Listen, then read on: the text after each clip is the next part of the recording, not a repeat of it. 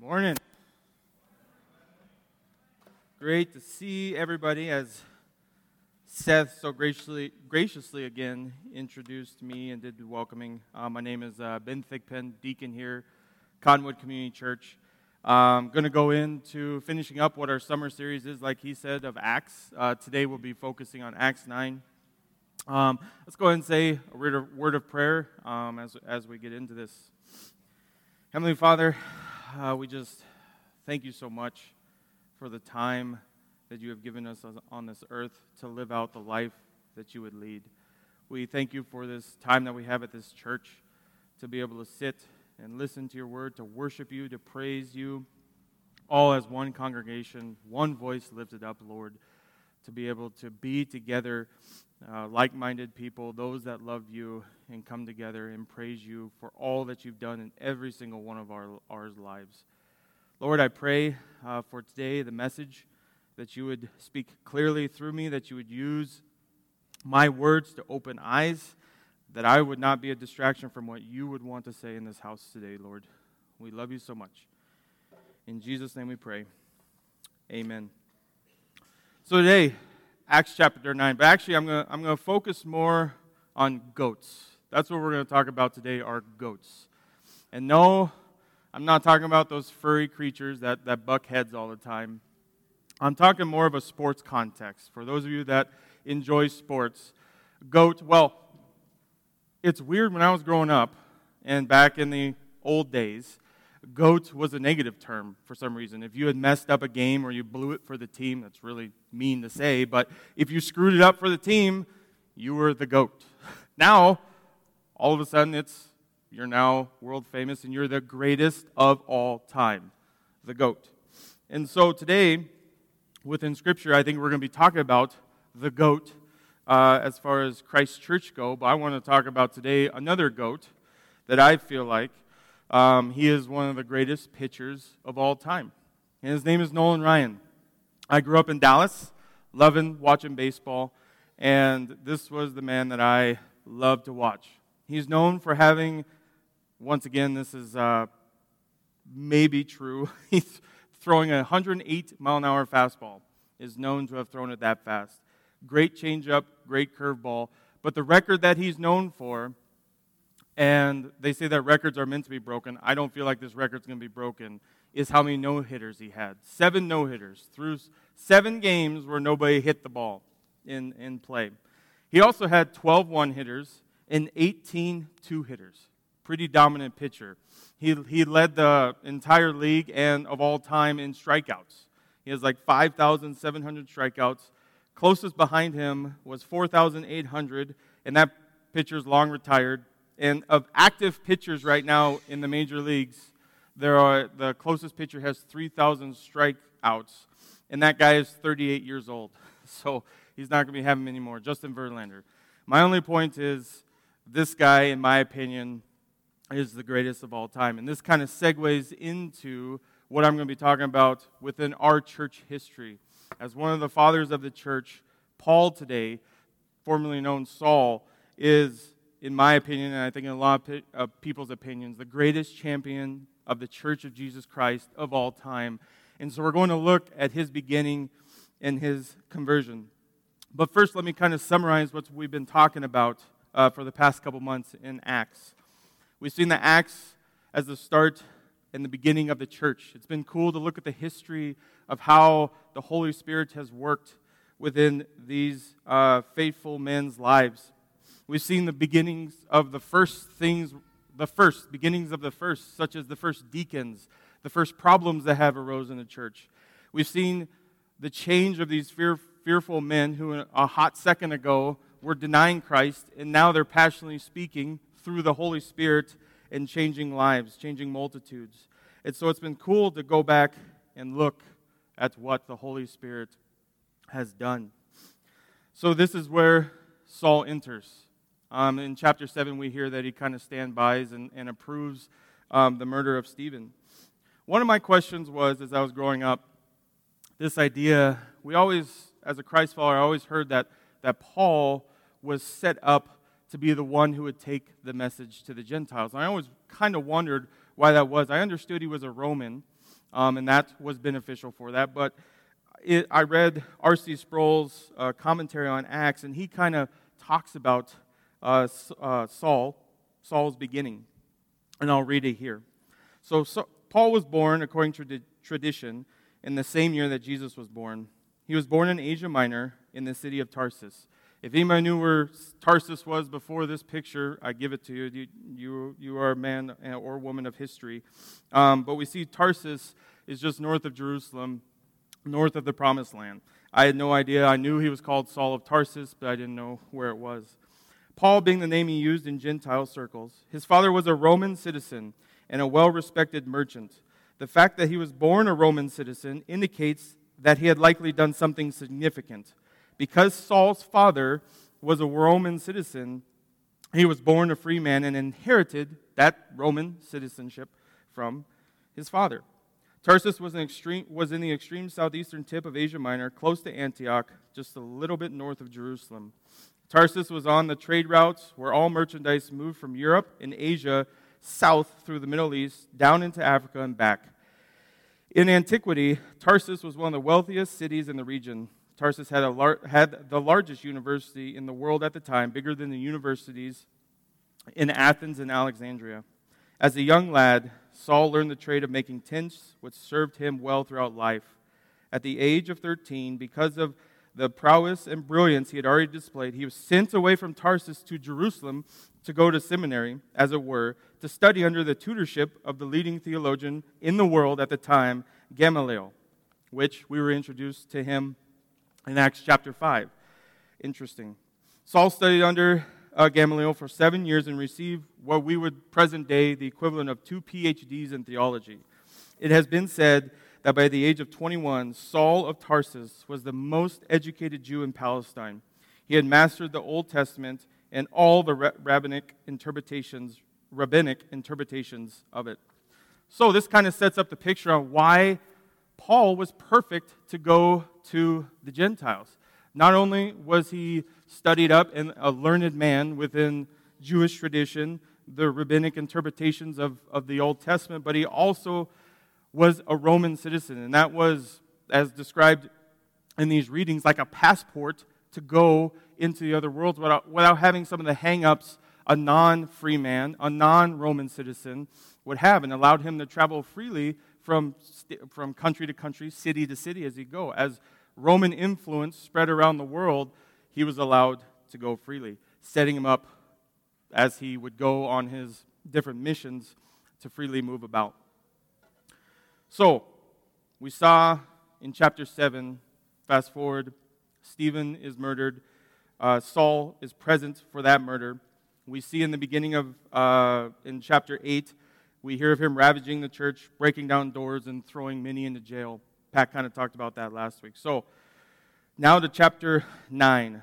We'll start in verse 1 and we'll work our way through.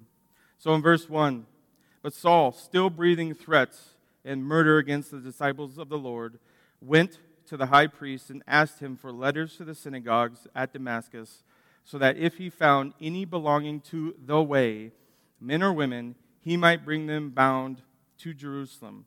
Now, as he went on his way, he approached Damascus, and suddenly a light from heaven shone around him. And falling to the ground, he heard a voice saying to him, Saul, Saul, why are you persecuting me? And he said, Who are you, Lord? And he said, I am Jesus, whom you are persecuting. I don't know if you're like me, but I would love to have been a fly on that camel's back or that fly on a, a cactus or a tree sitting there and watching this play out. If you guys saw the storm a couple nights ago, uh, it was a, quite a lightning display, and I sat on my driveway and kind of just peered up into the sky in amazement, just flash after flash after flash, just moments in time of lights that would shine, that would light up the whole sky, and then gone. And then, while I say that because the Greek, the way it describes it in here, is the same words to describe lightning is used here for when the light shone around him. So it was a consistent brightness, intense light that showed around Saul. I found that fascinating. Obviously, God wanted to get Saul's attention. And then he goes on to say, Saul, Saul, why are you persecuting me? And he said, Who, you, who are you, Lord? And he said, I am Jesus, whom you are persecuting. So I found this interesting. Uh, Luke left out a part in this scene that is later captured when Paul is recounting his conversion when he's talking to the disciples later in Acts. Listen to the difference. In Acts 26 14, and when he had fallen to the ground, I heard a voice saying to me in Hebrew language, Saul, Saul, why are you persecuting me? It is hard for you to kick against the goads. And when I was reading, I was like, hmm, what? Goads? So, meaning to find out more information, went and started researching what this goad was. So, people back in the old days would plow with oxen. They would either do it in carts or they would actually have the plow right before. And if the animal was not listening, a nice way to say it, they would use the goad to, to motivate the animal to go.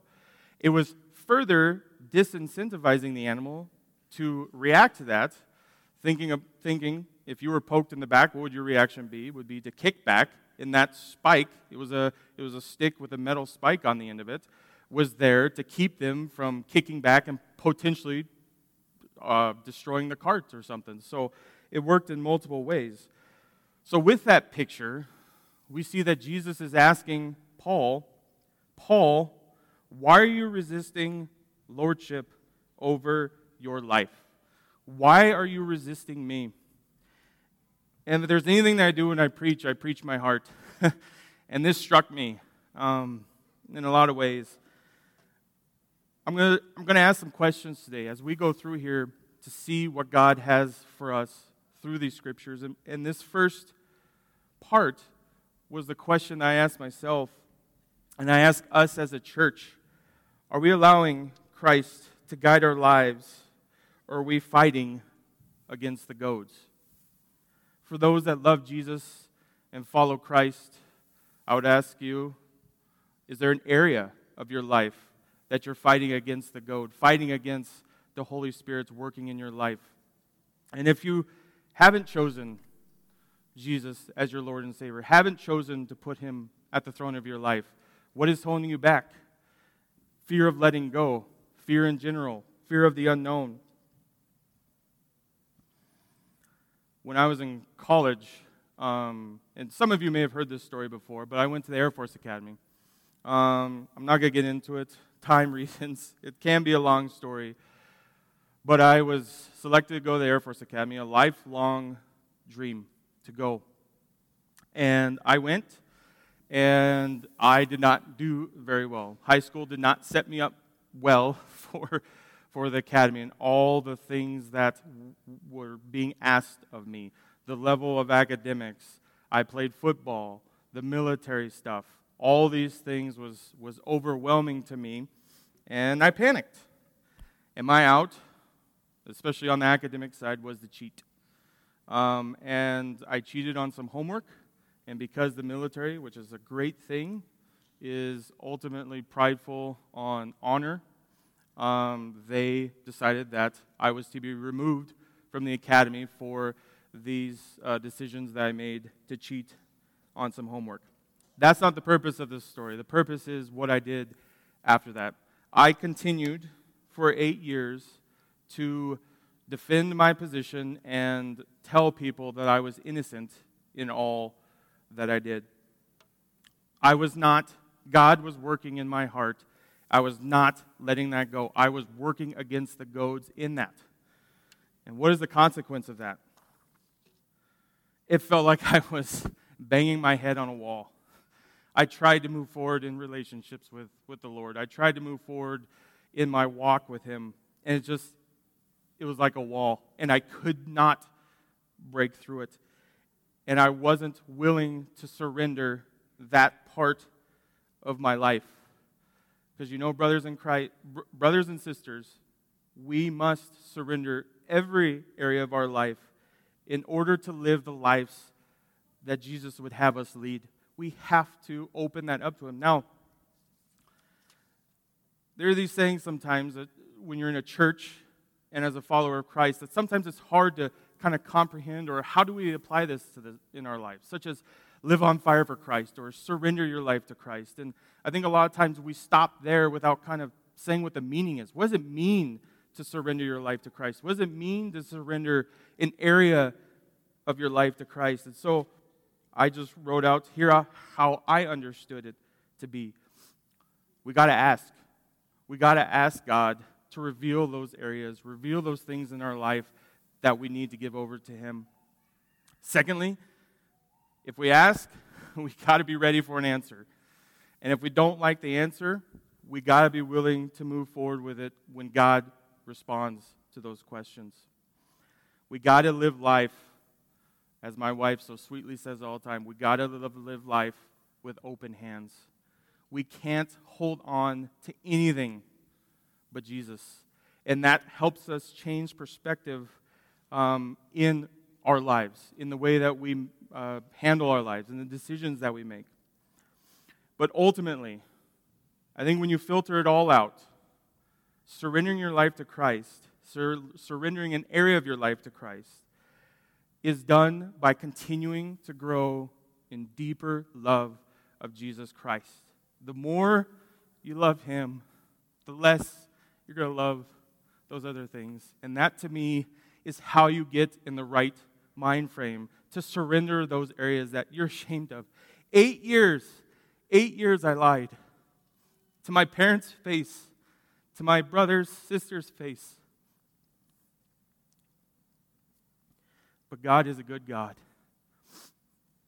And He doesn't stop pursuing. And He forgives. He forgives us of those things. And I'm so thankful that we see Saul's life before, and he was putting people in prison. He hated Jesus, and he still chose him. Let's take a look at verses 6 through 10. But rise and enter the city, and you will be told what to do.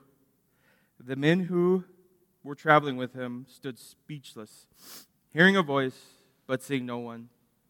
Saul rose from the ground, and although his eyes were opened, he saw nothing. So they led him by the hand and brought him to Damascus.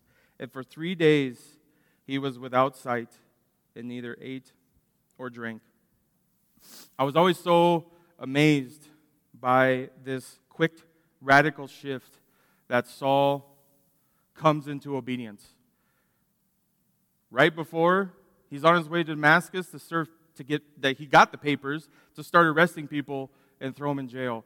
And he has this single encounter with Jesus himself and changes instantly. How awesome and radical of a shift that is. I, I likened it, and I, I think I read this, but basically, if Osama bin Laden became a, a, staunch American patriot.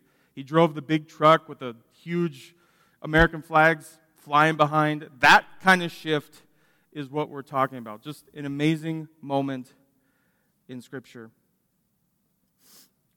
So, when I realize the significance and craziness of what just happened, it shows us that when God speaks, we listen.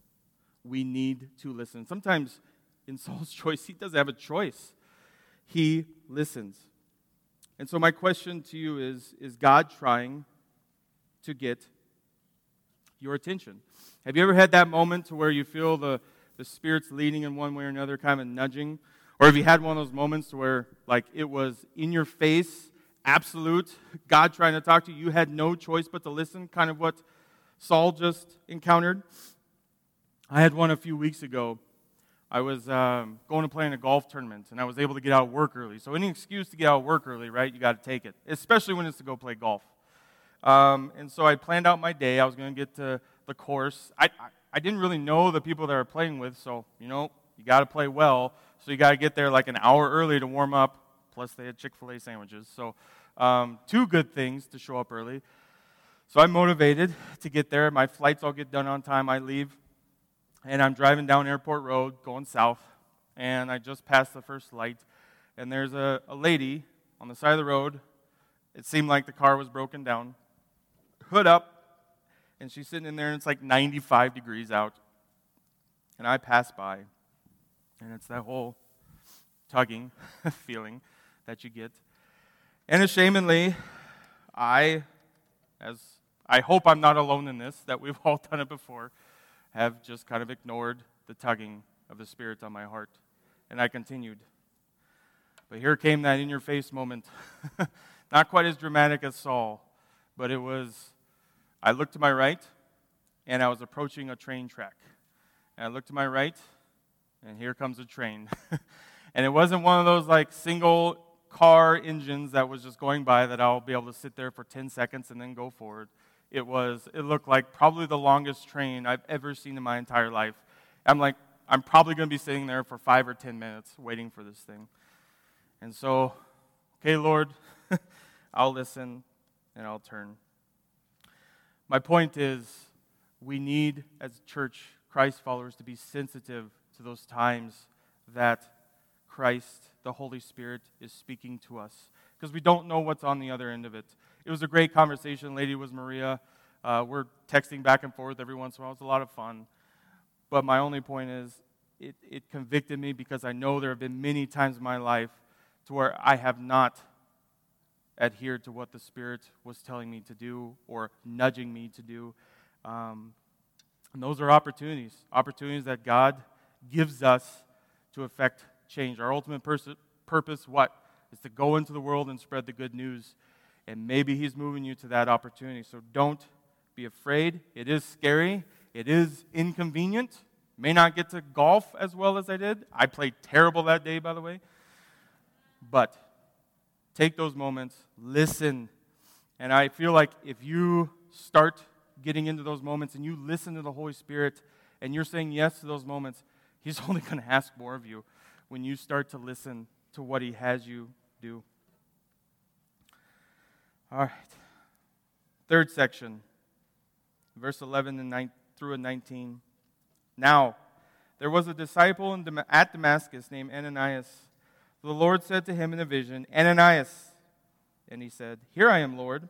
And the Lord said to him, Rise and go to the street called Straight, and at the house of Judas look for a man of Tarsus named Saul. For behold, he is praying, and he has seen a vision of a man named Ananias come in and lay his hands on him so that he might regain his sight. But Ananias answered, Lord, I have heard from many about this man, how much evil he has done to your saints at Jerusalem. And here he has authority from the chief priest to go bind all who call on your name. But the Lord said to him, Go, for he is a chosen instrument of mine to carry my name before the Gentiles and kings and the children of Israel. For I will show him how much he must suffer for the sake of my name. So Ananias departed and entered the house, and laying hands on him, he said, Brother Saul, the Lord Jesus, who appeared to you on the road by which you came, has sent me so that you may regain your sight and be filled with the Holy Spirit. And immediately something like scales fell from his eyes, and he regained his sight. Then he rose and was baptized, and taking food, he was strengthened. Striking part of this, uh, do you ever feel like yourself like you're Ananias? I kind of chuckle when I think about it. God gave him like a specific address, a specific person, specifically what to do. I'm just like, God spoke to me, and He said, Ben, go to 1609 4th Avenue Northwest, East Grand Forks, Minnesota, 56702 or 56721. You're going to, to meet this lady named Lindsay Johnson, and you're going to place your hands on her and heal her. And then my, my response is, Are you sure? That's the kind of like, but you know, we do those things every day. I, do, I can't hold Ananias higher than I hold myself. I do those things every day. And what is God's response? In His graciousness, His loving, His loving correction, it's like when I say something for the fifth time to the kids go, go, go, for He is ch- the chosen instrument of mine to carry my name before the Gentiles and kings and the children of Israel. For I will show him how much he must suffer for the sake of my name. And in his graciousness, he still, we don't deserve it. We haven't earned a reason for why God wants to do something, but he still gives it to him um, an explanation. So, focusing on verse 17, he laid his hands on him, Brother Saul, the Lord Jesus, who appeared to you on the road by which you came, has sent me so that you may regain your sight and be filled with the Holy Spirit. And immediately, something like scales fell from his eyes, and he regained his sight. That is such a picture of what happens when you believe in Christ. I do believe, because of the Greek and the translation, that it was actually in this, in this instant, it's not every instant, but in this instance, it was a physical something that fell from his eyes. I don't know what it was. I don't think it's fish scales falling from his eyes, but something that could only be described as scales falling from his eyes. That's not the point. The point is, it's a great metaphor for what happens when we choose to follow Christ. Our eyes have been opened. And this reminds us of people's status apart from Jesus. When I was growing up, my dad, we would do some studies together, and to get this idea across to his young kids about the privilege that we have of knowing Christ and what has been done for us, how to frame that in a certain way to gain compassion for people who don't to understand what those apart from Christ experience. And he always said that they see life, and it, it was helping describe this, they see life through rose colored lenses. They just look at life a different way. They are trapped by those rose colored lenses, and, they, and we have had the privilege of those rose colored glasses being removed, our eyes open to what Christ has for us. So this was convicting for me to remind me, and I had to ask myself, how earnest in each day of my life am I seeking to save the lost? It's not on me. I'm not the one that changes hearts. But I need to be seeking people to have the kind of privilege, the opportunity that Christ has given me. He chose me to go forth and to have my eyes opened to see things more clearly. And if I'm honest, things like COVID and life, and as Seth said, busyness of life, all those things are barriers to that happening in my life. And so when preparing for this, I had to step back and, and, and think and pray, ask for God's forgiveness that this I've lost this passion and to have that rekindled within my life. And I think I came to one big thing, one major thing to help me remember how I am to pursue others that are lost.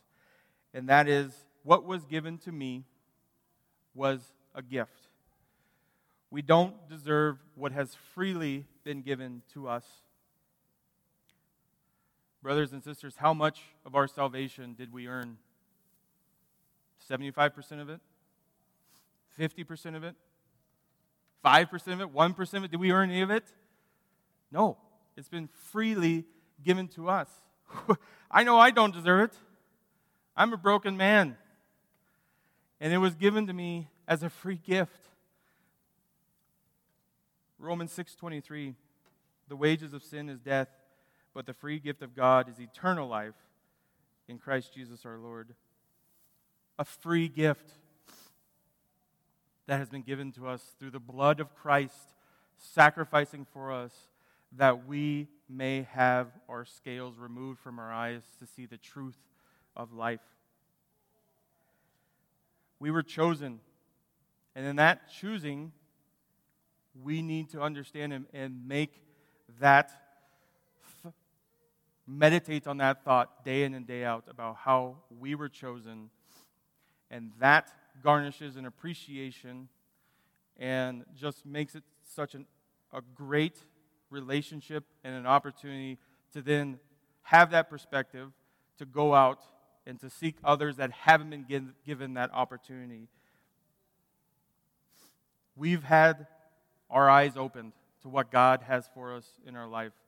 There are those within this world who would persecute us, who come against those that love Jesus. And in Matthew 5:44, but I say, love your enemies.